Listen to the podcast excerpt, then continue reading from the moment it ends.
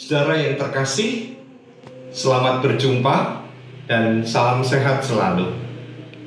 Menjadi pemberita Injil memang bukan perkara yang mudah. Ada kesadaran yang dimiliki siapa pun orangnya dan tentu diyakini itu karena penyertaan Roh Kudus.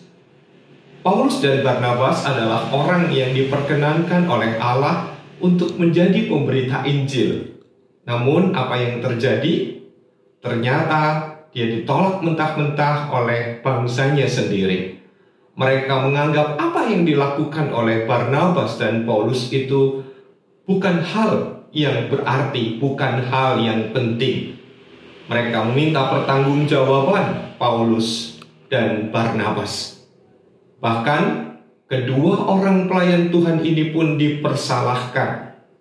Betapa orang-orang yang menghujat nama Tuhan dengan cara menyingkirkan Paulus, berusaha untuk mencari orang-orang dan dengan cara menghasut kepada para perempuan-perempuan kaya, kepada para pemimpin-pemimpin yang lain. Tujuannya tidak lain agar Paulus dan Barnabas itu ditolak. Secara terkasih, jika memang Tuhan sudah memilih, maka tidak akan tergoyahkan oleh apa pun. Paulus dan Barnabas tetap setia memberitakan Injil, bahkan dengan pemberitaan Injil itu semakin banyak orang yang percaya. Bukan dari kalangan Yahudi, namun dari bangsa-bangsa lain.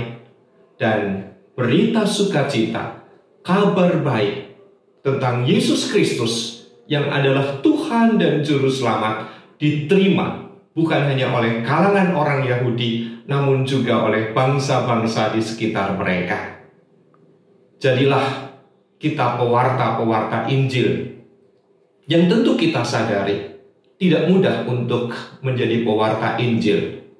Kehidupan kita, tindakan kita, dan apa pun yang kita lakukan, tunjukkan seperti Kristus.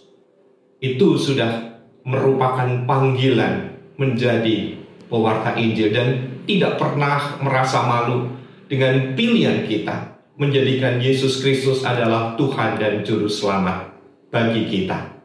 Tuhan memberkati.